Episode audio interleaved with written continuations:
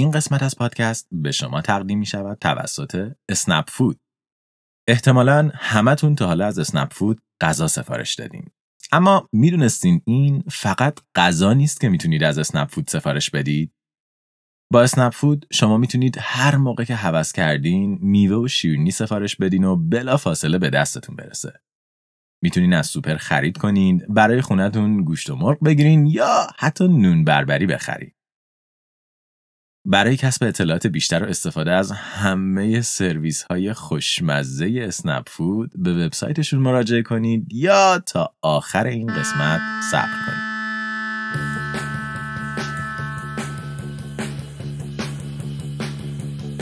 زمان 25 دسامبر 2021 مکان گویان فرانسه آمریکای جنوبی.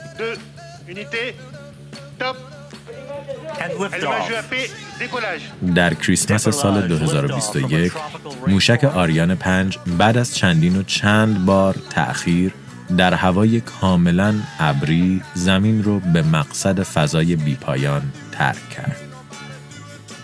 درون موشک یکی از ارزشمندترین ساخته های بشریت قرار داشت. وسیله که دانشمندان از سال 1996 یعنی بیش از ربع قرن برای ساختنش وقت گذاشته بودند. پروژه‌ای ده میلیارد دلاری که از سال 2007 منتظر پرتاب شدن به دور دست ها بود تا به اعماق دنیا نگاه کنه. تلسکوپی قدرتمند که می‌تونست دنیای ناشناخته رو رصد کنه و مناظری که هابل هیچ وقت موفق به دیدنشون نشده بود رو برای انسانها واضح کنه. تلسکوپ جیمز وب قرار بود تا آغازگر فصل جدیدی از دانش و آگاهی برای انسانها باشه. اما این ابزار ارزشمند فقط یک تلسکوپ ساده نبود. بهتر بگیم که جیمز وب اصلا یک تلسکوپ نبود. حدود سی دقیقه بعد از پرتاب موشک در حالی که مهندسین و دانشمندان ناسا در حال نظارت بر مسیر حرکت آریان 5 بودند بسته حامی جیمز وب از موشک جدا شد و به مسیر خود ادامه داد. اولین مرحله پرتاب با موفقیت به پایان رسید. انسانها یک قدم به نسب قوی ترین ماشین زمان خود در فضا نزدیک شده بودند. سلام. تا قبل از دهه 1990 ابزارهای انسانها برای مشاهده فضا همه روی زمین قرار داشتند. تلسکوپ های بزرگی که در رصدخونه ها ساخته می شدند و از اونها برای تماشای سرزمین های دوردست استفاده می شد. اما همه این تلسکوپ ها یه مشکل بزرگ داشتن. مشکلی که اگه شما هم شبها به بالای سر خودتون نگاه کرده باشید ازش آگاه هستید. اینکه شما هیچ وقت نمی‌تونید آسمون شب رو در شهرهای بزرگ ببینید. آلودگی نوری شهرهایی مثل تهران، لندن و نیویورک اونقدر زیاده که منظره بالای سر ما رو تنها به چند نقطه براق و انبوهی از سیاهی تبدیل می‌کنه که هیچ چیزی توش قابل دیدن نیست. به همین دلیل برای لذت بردن از آسمان شب توصیه میشه تا آدم شهرهای شلوغ رو ترک کنه و به بافتهای دست نخورده بره. در محیط های طبیعی که ستاره ها بدون هیچ مانعی نورشون به ما می‌رسه و قابل دیدن میشن. در دنیای تلسکوپ ها هم اتفاق مشابهی میافته. با این تفاوت که به جای اینکه تلسکوپ رو از شهر به دشت ببریم باید اونو کلا از زمین خارج کنیم. به نقطه ای دور از شلوغی ها و نویزهای دنیای خودمون. جایی که اطلاعات کهکشان هایی که میلیون ها سال نوری با ما فاصله دارن بتونن راحت دریافت و ثبت بشن.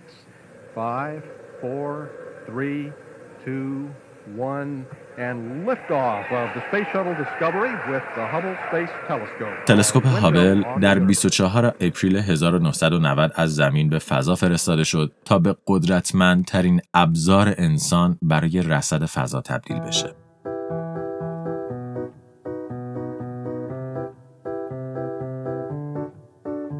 شیوه کار هابل اینجوری بود که شما آدرس هر کهکشان یا هر نقطه در فضا که می‌خواستید رو بهش می‌دادید.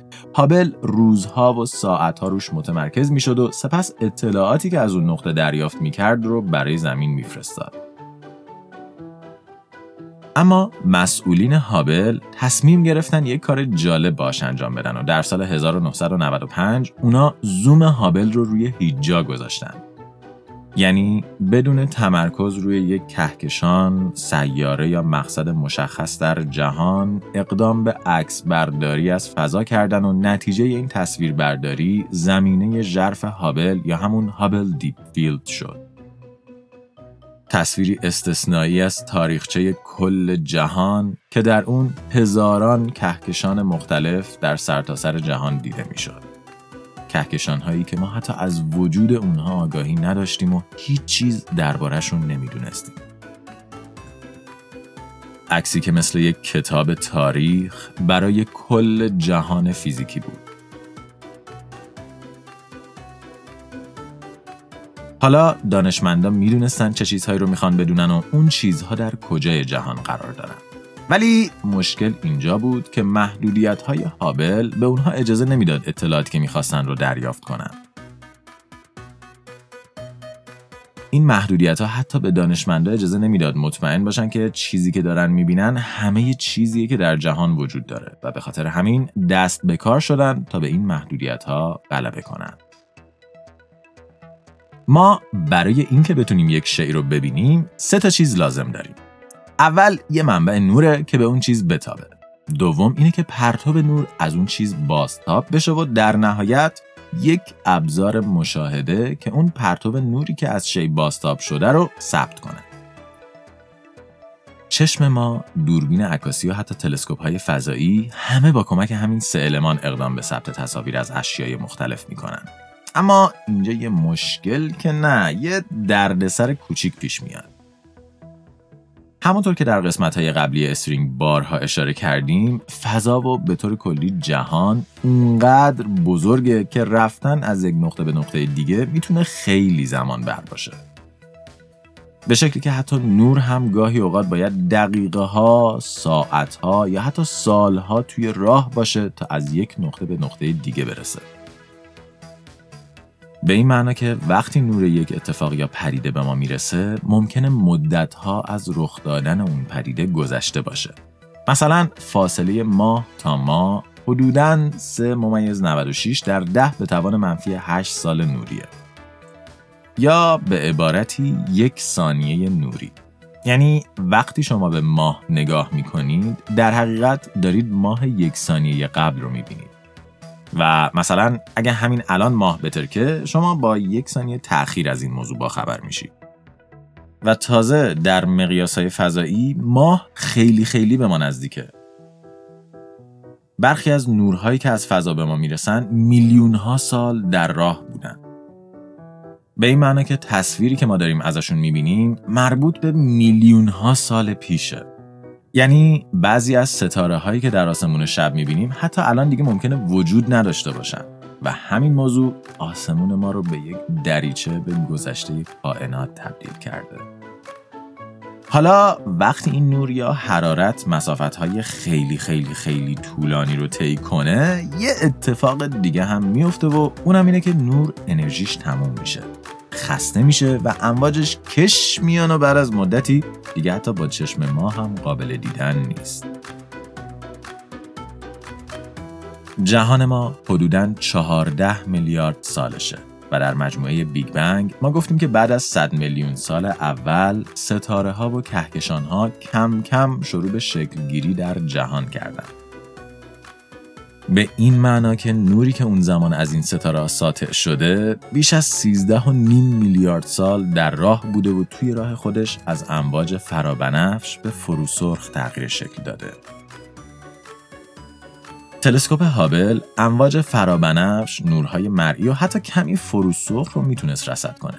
ولی اگه انسان ها می‌خواستن ماشین زمانی بسازن که به قدیمی ترین ستاره ها و کهکشان های جهان نگاه کنه و بتونه نوری که از ابتدای جهان ساطع شده رو رصد کنه نیاز به یک ابزار بسیار پیشرفته تر و دقیق تر داشتن که جای هابل رو بگیره. و دقیقا یک سال بعد از انتشار عکس زمینه ژرف هابل کار روی تلسکوپ جیمز وب آغاز شد. تلسکوپی که قرار بود پنجره انسان به ابتدای جهان باشه. اما جیمز وب چطور قرار بود به گذشته جهان و کائنات نگاه کنه؟ خب همونطور که گفتیم کلید اصلی این کار در دست امواج فروسرخه نورهایی که از ستاره ها و کهکشان های ابتدایی جهان منتشر شدند و با کشش جهان و طی کردن مسافت طولانی به امواج فروسرخ تبدیل شدند.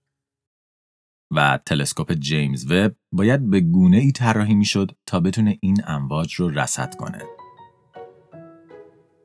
جیمز وب از یک آینه بزرگ طلایی برخورداره آینه که خودش از 18 شش زلی کوچیکتر تشکیل شده که هر کدوم از اونها یک متر و 32 سانتی متر قطر دارن.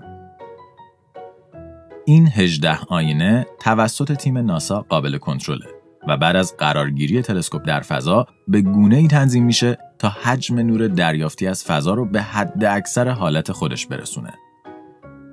درست مثل یک ذرهبین که نور آفتاب رو در یک نقطه متمرکز می‌کنه نور بازتاب شده به یک آینه ثانویه می‌رسه و از اونجا برای بررسی به لنز فروسرخ تلسکوپ میره.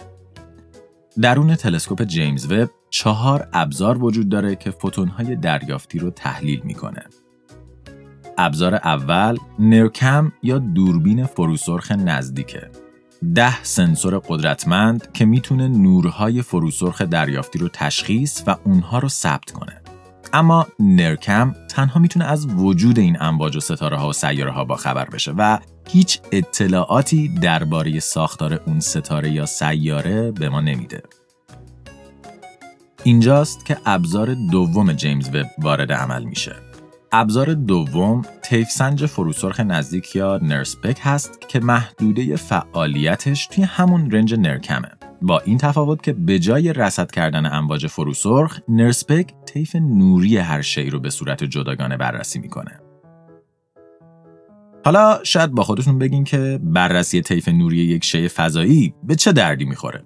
خب اتم ها و مولکول های موجود در یک شی فضایی روی طیف نوری رصد شده از اون جسم تأثیر می‌گذارند و به خاطر همین با بررسی طیف های نوری متفاوت میشه معلفه های مختلف یک سیاره مثل دما، مواد شیمیایی موجود در سطح اون سیاره یا حتی احتمال وجود آب در اونجا رو با دقت خیلی زیادی سنجید.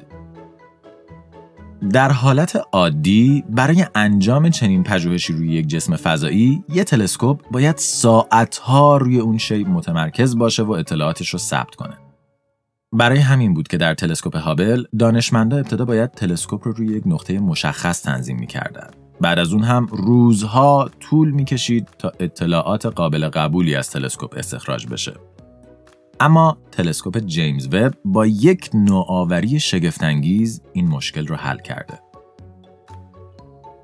تکنولوژی مایکروشاتر سیستم به جیمز وب این قدرت استثنایی رو داده تا با کمک 250 شاتر مجزا به جای یک نقطه 100 نقطه مختلف رو به شکل همزمان بررسی کنه و المانهای اضافی رو حذف و تنها به نقاط مهم و کلیدی بپردازه.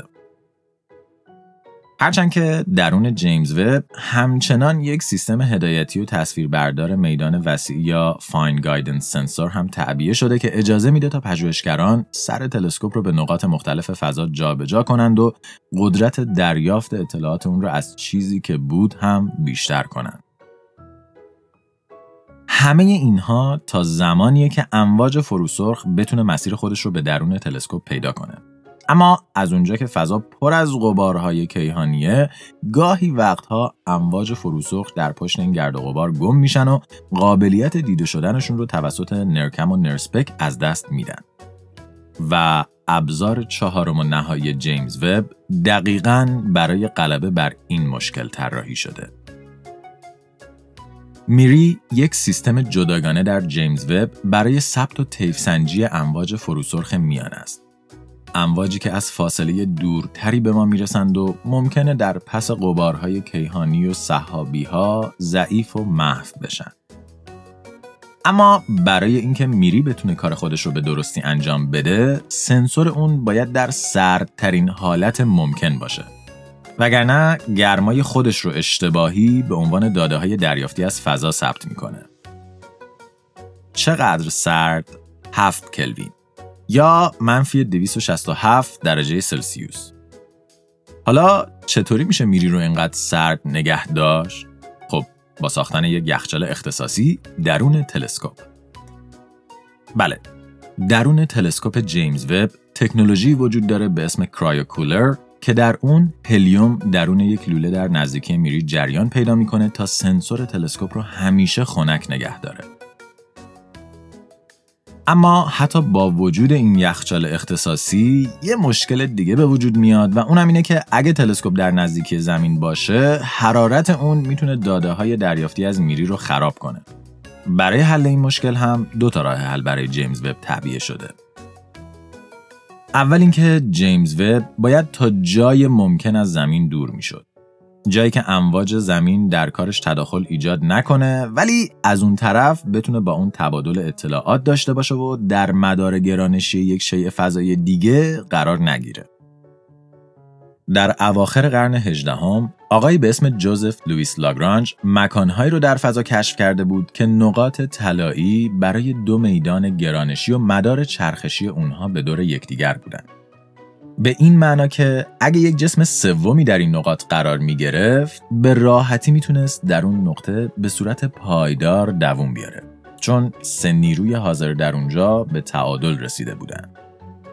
یعنی اگه تلسکوپ جیمز وب در لاگرانج دوم زمین که 1.5 میلیون کیلومتر ازش دورتر بود قرار می گرفت می‌تونست فاصله خودش رو با زمین حفظ کنه و همراه اون به دور خورشید بچرخه. این موضوع تا حدی مشکل نویز حرارتی رو حل می‌کنه. ولی به این معناست که تلسکوپ جیمز وب برای همیشه از دسترس ما خارج شده. یعنی برخلاف هابل ما نمی‌تونیم وب رو تعمیر کنیم. چرا که فاصله هابل تا زمین تنها 547 کیلومتره. یعنی 3 دهم درصد فاصله جیمز وب هرچند که حتی این دور بودن تلسکوپ هم مشکل نویز حرارتی رو به شکل کامل برطرف نمی‌کرد. پس مهندسین یه راه حل دیگه هم درون خود تلسکوپ برای این مشکل قرار دادن. سایبانی بزرگ به طول 21 متر و عرض 14 متر. سپری که از پنج لایه کپتون تشکیل شده که نسبت به گرما بی نهایت مقاومه و از دویست هزار وات گرمایی خورشید که به سطح اون میتابه تنها به دو صدم وات گرما اجازه عبور میده.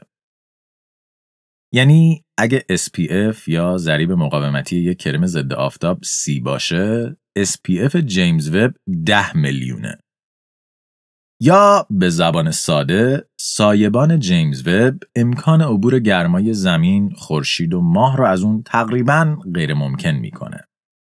ترکیب این سراح حل فاصله 1.5 میلیون کیلومتری از زمین سپر ضد گرمایی تلسکوپ و یخچال هلیوم اختصاصی داخل جیمز وب به سنسورهای میری اجازه میده تا به دورترین نقاط جهان نگاه کنه و ضعیفترین امواج فروسرخ رو دریافت و طیف سنجی کنه.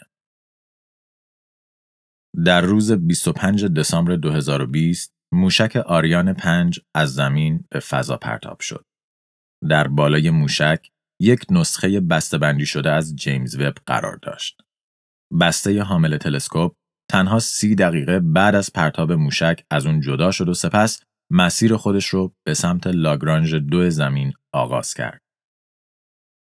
طی این مسیر یک ماهه تلسکوپ باید ابتدا سایبان خودش رو به شکل کامل باز کنه سپس 18 پنل طلایی آینه در جای خود قرار بگیرند و آینه ها برای هدایت نور به آینه ثانویه تنظیم بشن و بعد از همه اینها و نصب کامل جیمز وب کار خودش را آغاز و شروع به رصد تاریکی بینهایت فضا می‌کنه.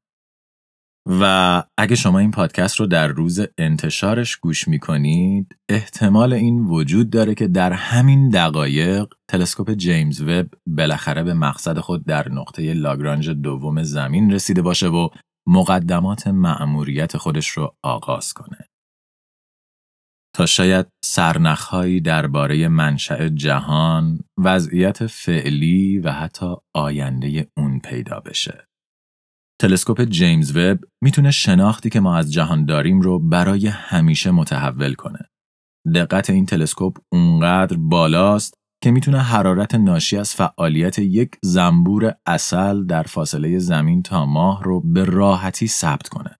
و چنین قابلیتی به جیمز وب اجازه میده دورترین دنیاها از ما رو برای کشف نشانه های از زندگی بررسی کنه.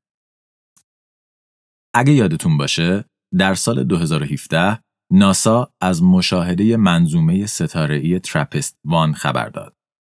ستاره‌ای که چندین سیاره زمین مانند در مدار خودش داشت که مکانهای ایدئالی برای شکلگیری زندگی بودند و حتی ممکن بود بیشتر از زمین از آب برخوردار باشند. حالا و با وجود جیمز وب ما می‌تونیم با دقت بیشتری به این ستاره و سیاره هاش نگاه کنیم و ببینیم آیا واقعا ممکنه چیزی به اسم حیات در اونها وجود داشته باشه؟ و خب این موضوع فقط به یک ستاره یا یک کهکشان محدود نمیشه. با وجود تلسکوپ جیمز وب انسانها ابزاری جدید و قدرتمند برای بررسی اسرار جهان به دست آوردند. ابزاری که حاصل هزاران ساعت فعالیت صدها دانشمند، مهندس، پژوهشگر و انسانی بوده که زندگی خودشون رو وقف ساخت اون کردند تا یکی از تخصصی ترین تجهیزات فضایی رو بسازند. ابزاری که می‌تونه در عمر ده ساله خودش به بسیاری از سوالهای ما پاسخ بده. سوالات جدیدی در ذهن ما ایجاد کنه و مرز خلاقیت و بلند پروازی انسانها رو به مراحل جدیدی برسونه. پس به فصل جدید کنجکاوی و ماجراجویی انسانها و البته فصل آخر استرینکست خوش اومدید.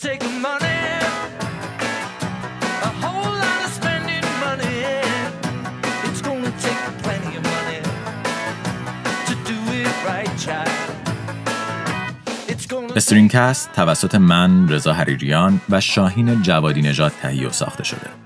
برای کسب اطلاعات بیشتر درباره این پادکست و همچنین گوش دادن به صد داستان علمی از فضا، زمین و انسان می‌تونید به وبسایت ما مراجعه یا ما رو در تلگرام، iTunes یا Castbox دنبال کنید. اگرم دوست دارید کلی محتوای تکمیلی از این قسمت و قسمت های قبلی رو ببینید ما رو در اینستاگرام هم جستجو و اونجا هم دنبالمون کنید.